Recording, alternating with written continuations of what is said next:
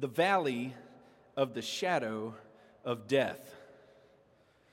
The valley of the shadow of death, or as we called it, the valley of the shadow of death.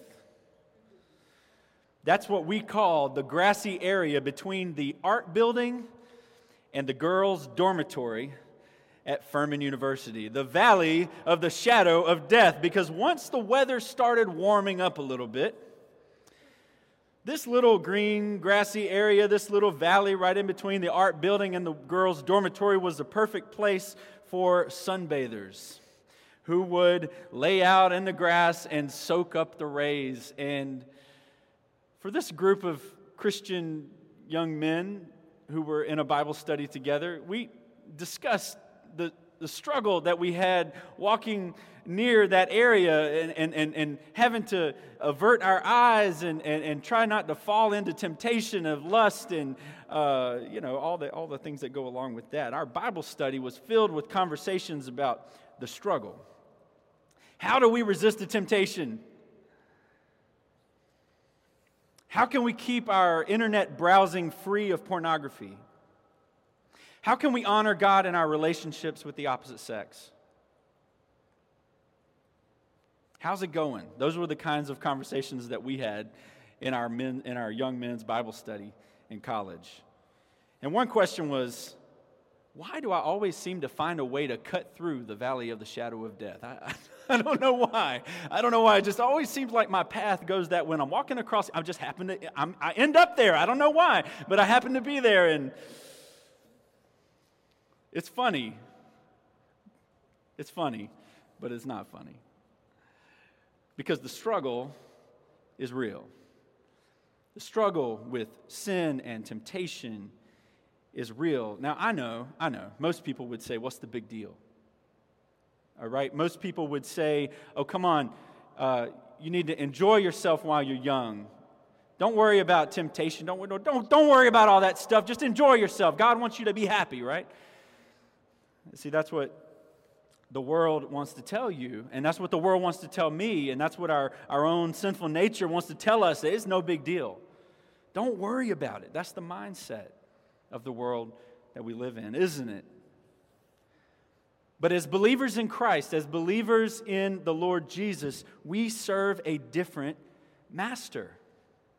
God has brought us out of darkness and into his marvelous light where faithfulness matters, where truth matters, where purity matters, where beauty is honored and not gawked at. The things that once seemed harmless, we recognize actually, in the long run, bring death. The things that we thought were harmless, that were no big deal, in the long run, we realize that they bring death. And, and so God calls us into a battle, into a war with sin. That's what the scripture is about today. The struggle is real. As we continue reading in Romans chapter 7, the Apostle Paul begins to open up. Uh, you know, he's been talking about uh, sin, and then he talked about grace, and then he talked about the law, and now he's beginning to open up in chapter 7, and he's telling us about his own struggle with sin. The apostle, the missionary, Paul, he's telling us how real this struggle is. And, he, and, and he's going to encourage us today with two strategies for how we can face this fight, for how we can enter into this struggle. Two strategies. The first one is this the first strategy he's going to talk about is to flip on the light. The first strategy is to flip on the light. Let's look at uh, chapter 7, beginning at verse 7. It's going to be printed on the screen right behind me. It begins with these words What shall we say? I love that. He's like, he, already, he's, he's like, what do we say? What are we going to do? Right? That's the attitude coming into this. What shall we say? That the law is sin? By no means, he says. Yet, if I had not, if it had not been for the law, I would not have known sin. For I would not have known what it is to covet if the law had not said, You shall not covet. But sin, seizing the opportunity through the commandment, produced in me all kinds of covetousness. For apart from the law, sin lies dead. Verse 9 I was once alive apart from the law, but when the commandment came, when the commandment came, sin came alive in me, he's saying. Sin came alive in me and I died. The very commandment that promised life proved to be death to me. Verse 11 For sin, seizing an opportunity through the commandment, deceived me, and through it killed me. So the law is holy. The commandment is holy and righteous and good. Did that which was good then bring death to me? By no means. It was sin, producing death in me through what was good, in order that sin might be shown to be sin, what it is, and through the commandment might become sinful beyond all measure. In other words, that I could see it for what it is. The law helps us to see it. The law flips on the light, okay? Uh, that's the point of all of that. The law flips on the light. Our house in Greenville had a cockroach problem. Our house, house in Greenville had a cockroach problem, and I know some of you may struggle with this too. It's, it's, it's a pain. The cockroaches in the South are everywhere. If you're not from the South, you don't know how hard it is because you, they're like your, they're like at some point they're just your pets. You know, you just say, okay, you start naming them. When you start naming them, you know you've you've accepted it. But our house, y'all don't name your cockroaches. Okay, good. Our house in Greenville had a cockroach problem, and I'm telling you, we sprayed, we bombed it, we called the exterminator, and nothing worked. And I used to hate to walk into the kitchen at night, and I would flip on that switch and when you flip on that switch, you know, they scatter, they're going everywhere, right? And thankfully, maybe there wasn't more than maybe at one time very many. I won't say how many, but there wasn't more than, you know, y'all know what I'm saying.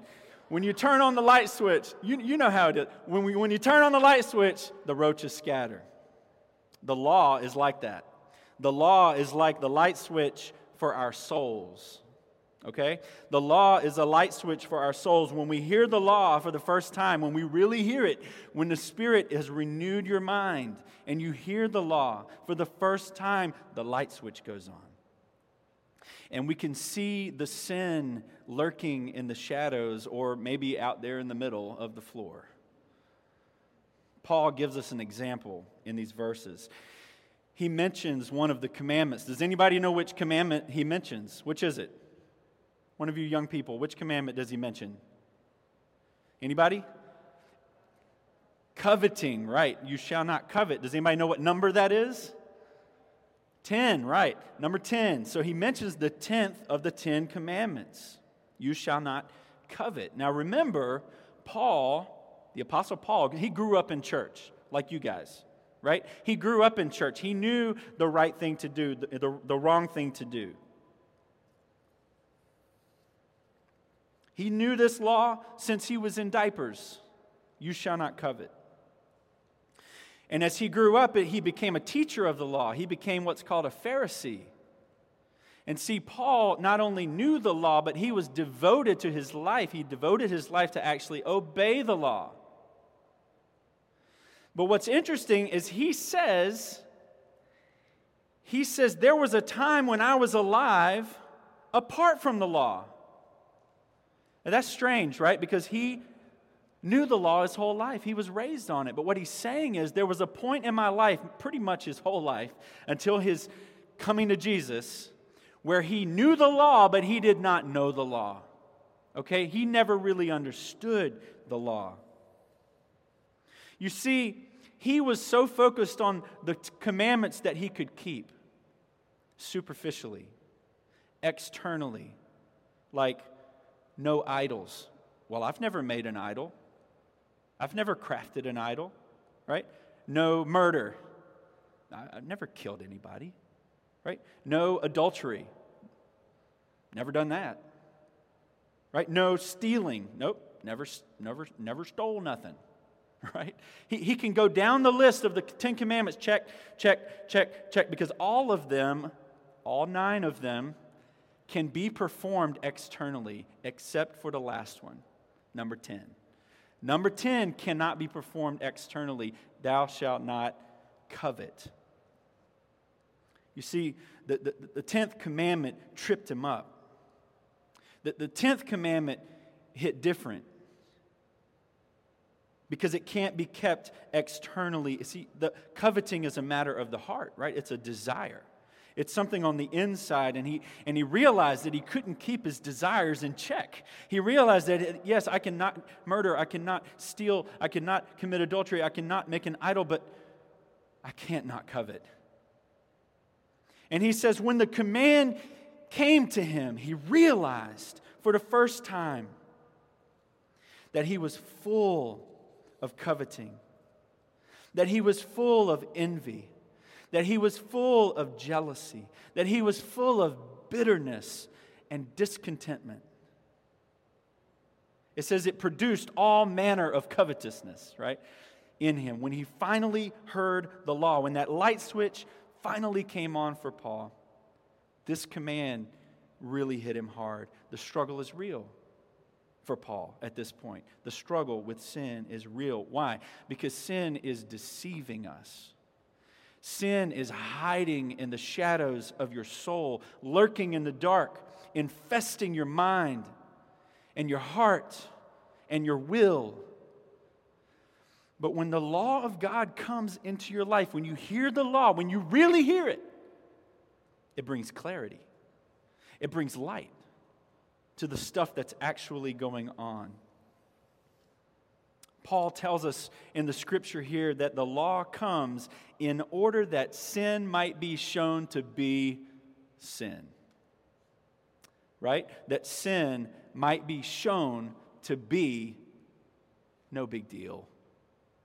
No. That it might be shown to be sin. That's what the law does, okay? It, it convicts us when we really hear it. Now, I've got a warning for you. I'm about to flip on a light switch for you. So if you don't want any light switches flipped on for you, flip. I can't even talk. If you don't want any light switches flipped on for you, then you can just leave right now. Just turn off the video. At least this was for me. I'll share one for you. You know, Paul, he shares about coveting. That wasn't really one of the things I wanted to share, but I'll share this with you. When I was in high school, if you wanted to listen to music, you had to actually drive to the mall, go into the record store, purchase an album, a CD, $15 a pop, right? For 10, 12 songs, and then go home and listen to it on your CD player or in your car on your CD player. That's, what, that's how you had to do. This could get really expensive right? It could get really expensive to get a decent music collection.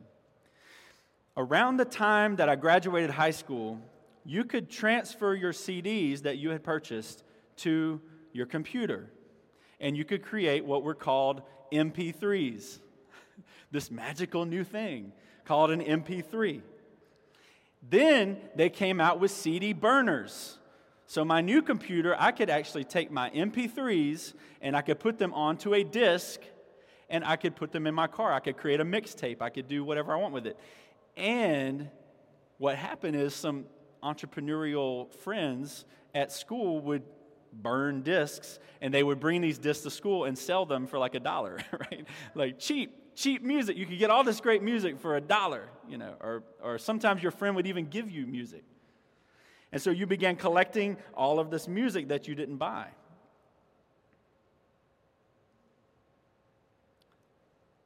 Then came the internet. Within a, a couple of years, then came the internet. Then came a wonderful program called Napster. Have you ever heard of Napster? Some of you guys are my age, you know Napster. Some of you are like, Napster, what is that? I have no idea what this is. All right, Napster was an app, it was an online MP3 music sharing service. Basically, what it was is if your neighbor had a CD next door, they could bring you a copy of their CD. But now, with the internet, your neighbors are everywhere, right? Your neighbors are worldwide. And so it was the same thing. It was just like sharing with your neighbor, but now my neighbor lives in California. right? Now my neighbor lives in Canada. And so when, when, when Napster hit, we began to download music, and you could, any song you could think of, I mean, any back, even back, old, old music, you could find it on Napster and you could download it to your computer for free. Incredible. But here's the thing Napster didn't last very long.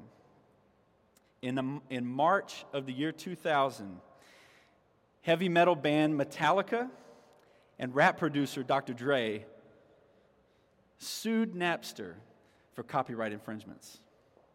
Why? Because all this music was getting out for free, right? Copyright infringements. So they sued Napster, and the courts determined that copying and sharing digital music was against the law, that it was stealing.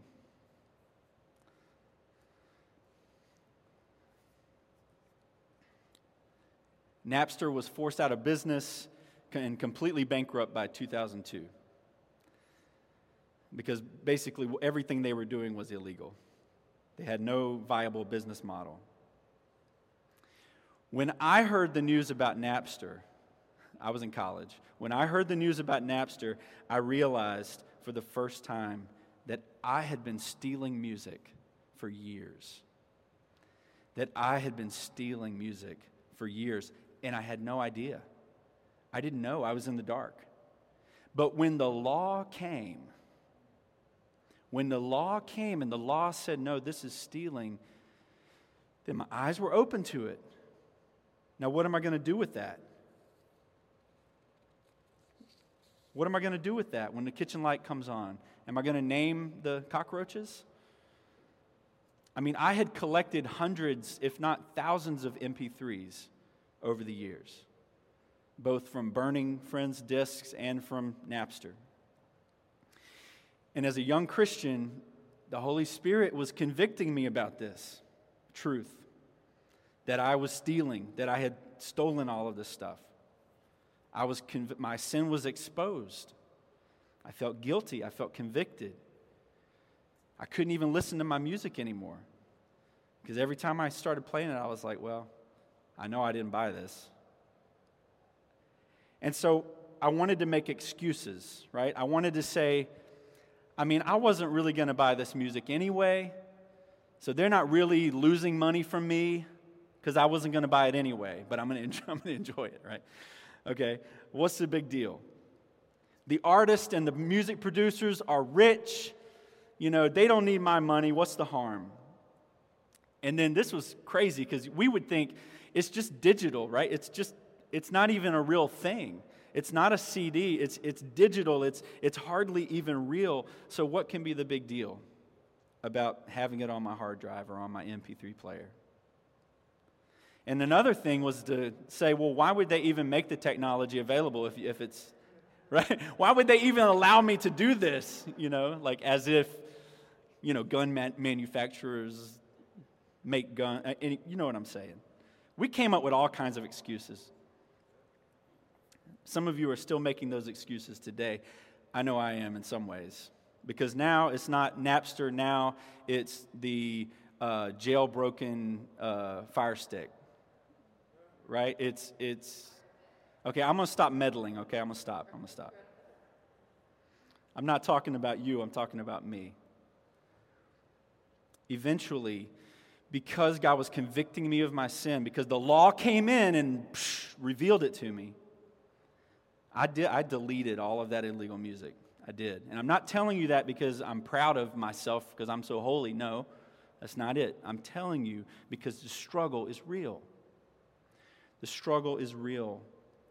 I had some friends who, uh, you know, went out and burned music that they threw CDs in the fire that they thought was secular music and this and that. That wasn't why I got rid of my music. I got rid of my music because it was stolen.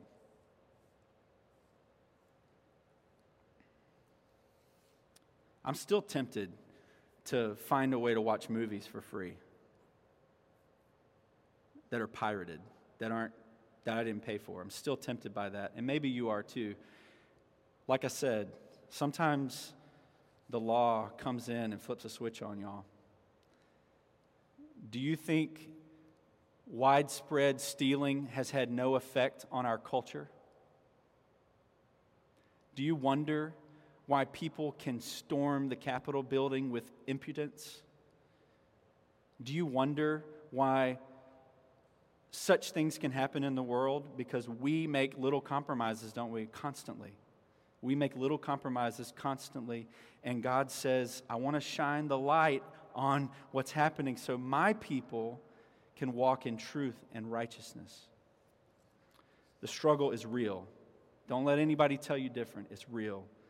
The first strategy God gives us here is to flip on the lights.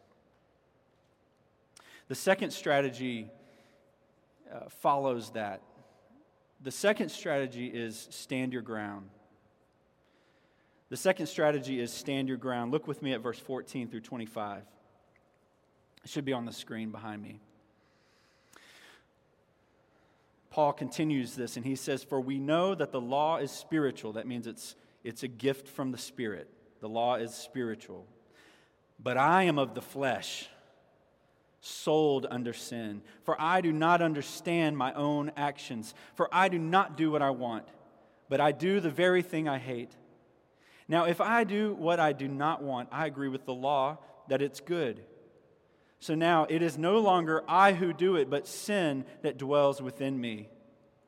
For I know that nothing good dwells in me, that is, in my flesh. For I have the desire to do what is right, but not the ability to carry it out. For I do not do the good I want. But the evil I do not want is what I keep on doing. Now, if I do what I do not want, it is no longer I who do it, but sin that dwells in me. So I find it a law that when I want to do right, evil lies close at hand.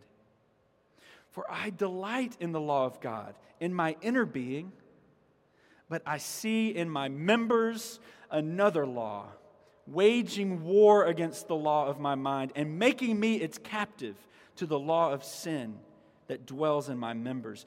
Wretched man that I am, who will deliver me from this body of death. Thanks be to God through Jesus Christ our Lord. So then, I myself serve the law of God with my mind, but with my flesh, I serve the law of sin.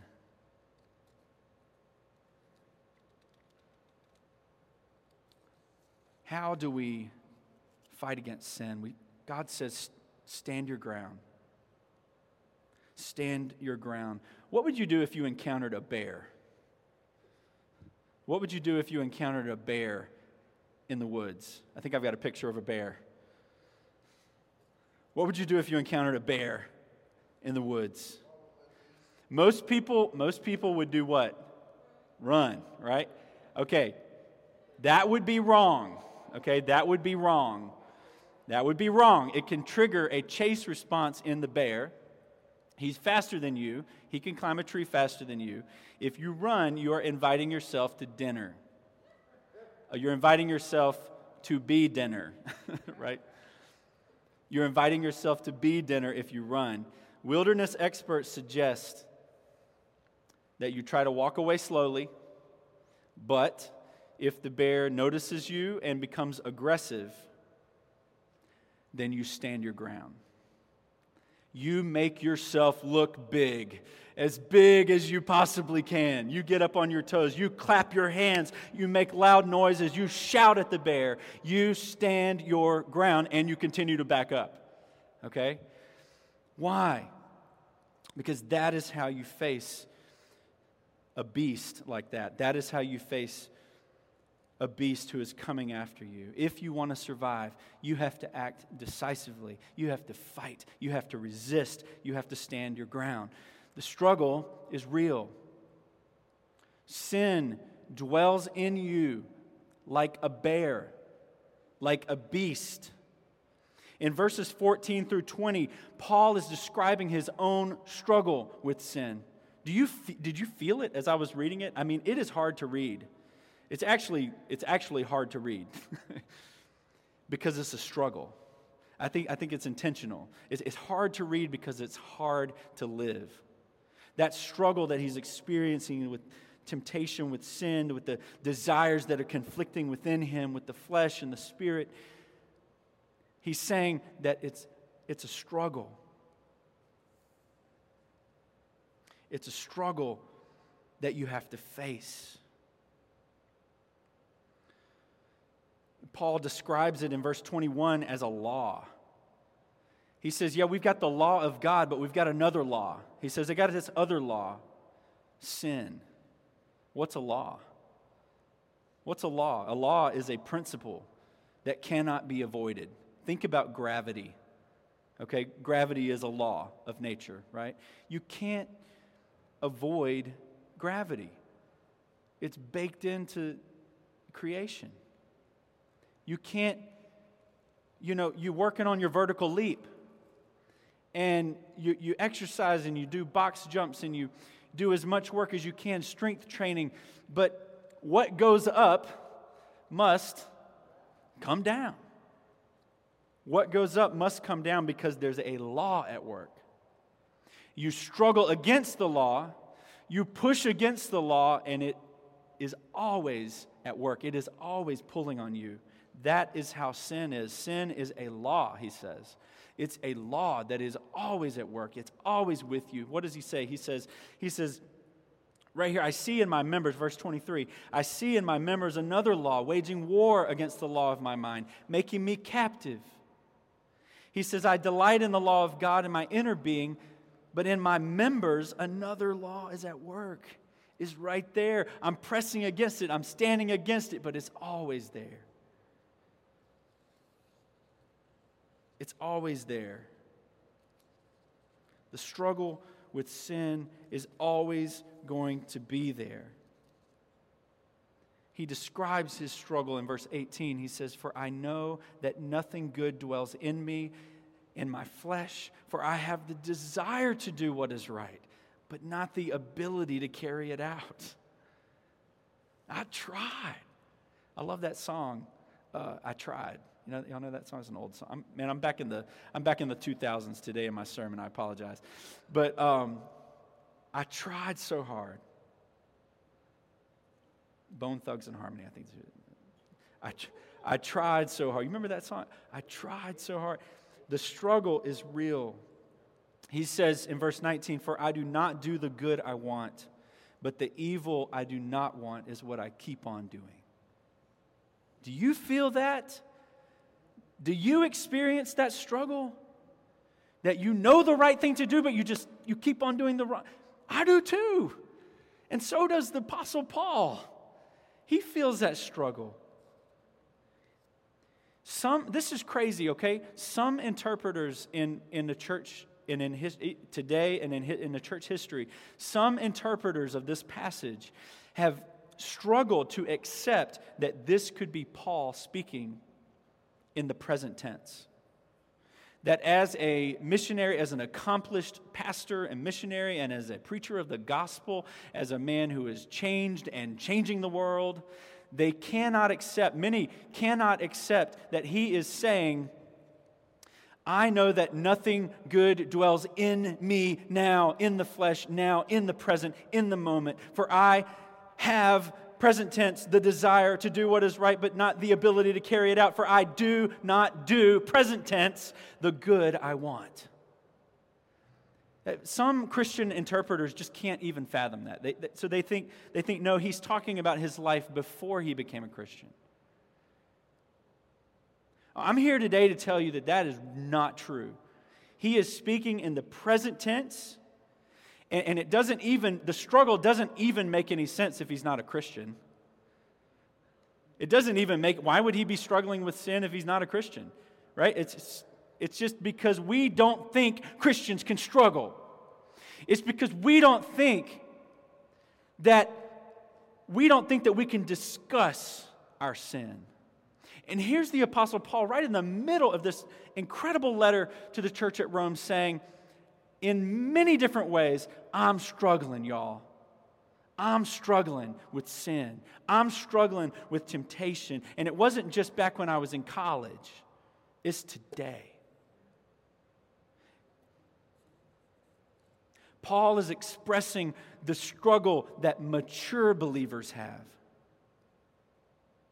Not newbies only, but mature believers have this struggle. And he says, I am not ashamed to discuss my struggle with sin.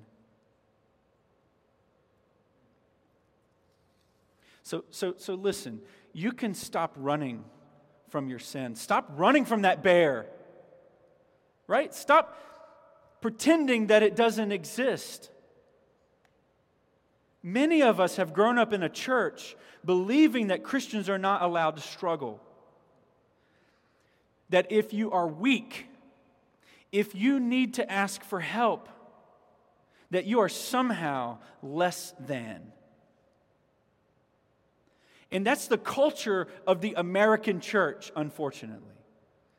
That we have, as a whole, we have taught one another these lies. That you got to have your act together to come around church. That you got to do everything just right. That you got to delete your entire collection of music before you come to church. Okay, that, do not hear me saying that today, all right? I'm not saying that.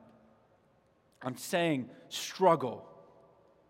What God is saying is struggle with it. Are you convicted about pirating video, video? Are you convicted about pirating Netflix? Okay. Struggle with it. Fight the bear that is sin within you. Don't hide from it. Face it. Be honest. Look, Paul ends this whole thing by saying, Wretched man that I am.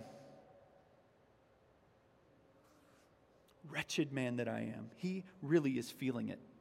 He is feeling his inability to do good. He is feeling his inability to get his stuff together. Why else would he say, Wretched man that I am? He's not posturing, he's not impressing anybody by calling himself a wretch. Amazing grace, how sweet the sound that saved a what? A wretch. Man, there's not, there's not a word in English that does a better job of communicating the struggle with sin than the word wretch. That saved a wretch like me. The Holy Spirit has come into your life. The law of God has flipped on the light switches so that we can see sin for what it is sin, right? Not something to just laugh at or pass by or turn the lights back off, to name them, but to see it for what it really is and to feel that you can't do it. You need to feel that you can't conquer your sin because you can't and neither can I. Even the most righteous person, the most holiest person, their best deeds are but filthy rags before a holy God.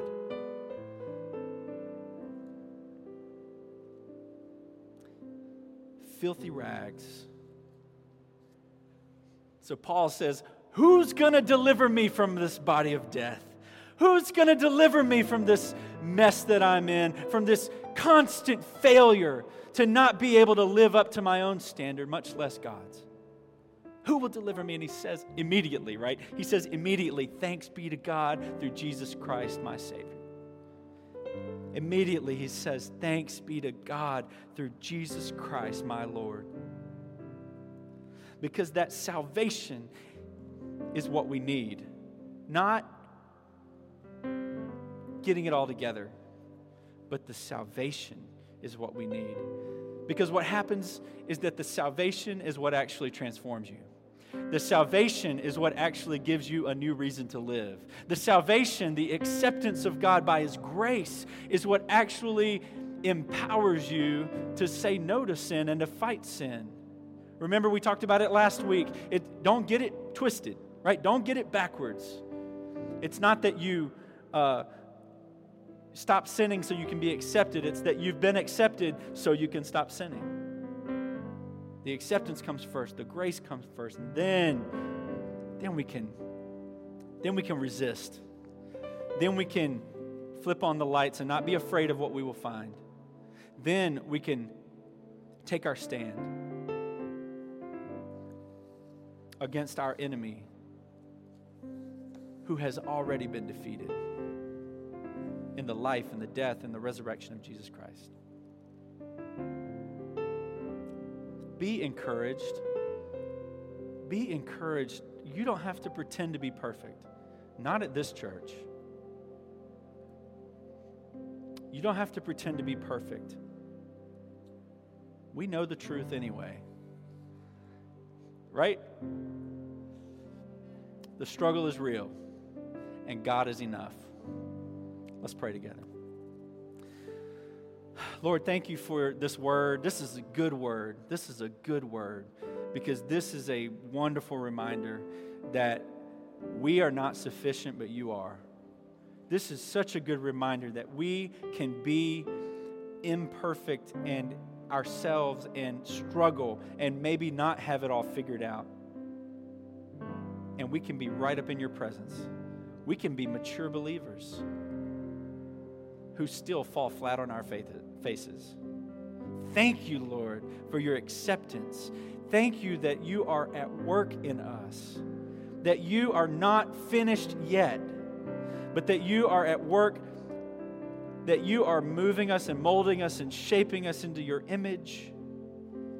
And Lord, we do desire to do good. We desire to do good, but we struggle. We struggle. So, Lord, help us. Help us in our struggle to not lose heart, but to trust you to be our, our Redeemer and our Savior. In Christ's name we ask, by the power of your Spirit. Father, we love you. Amen.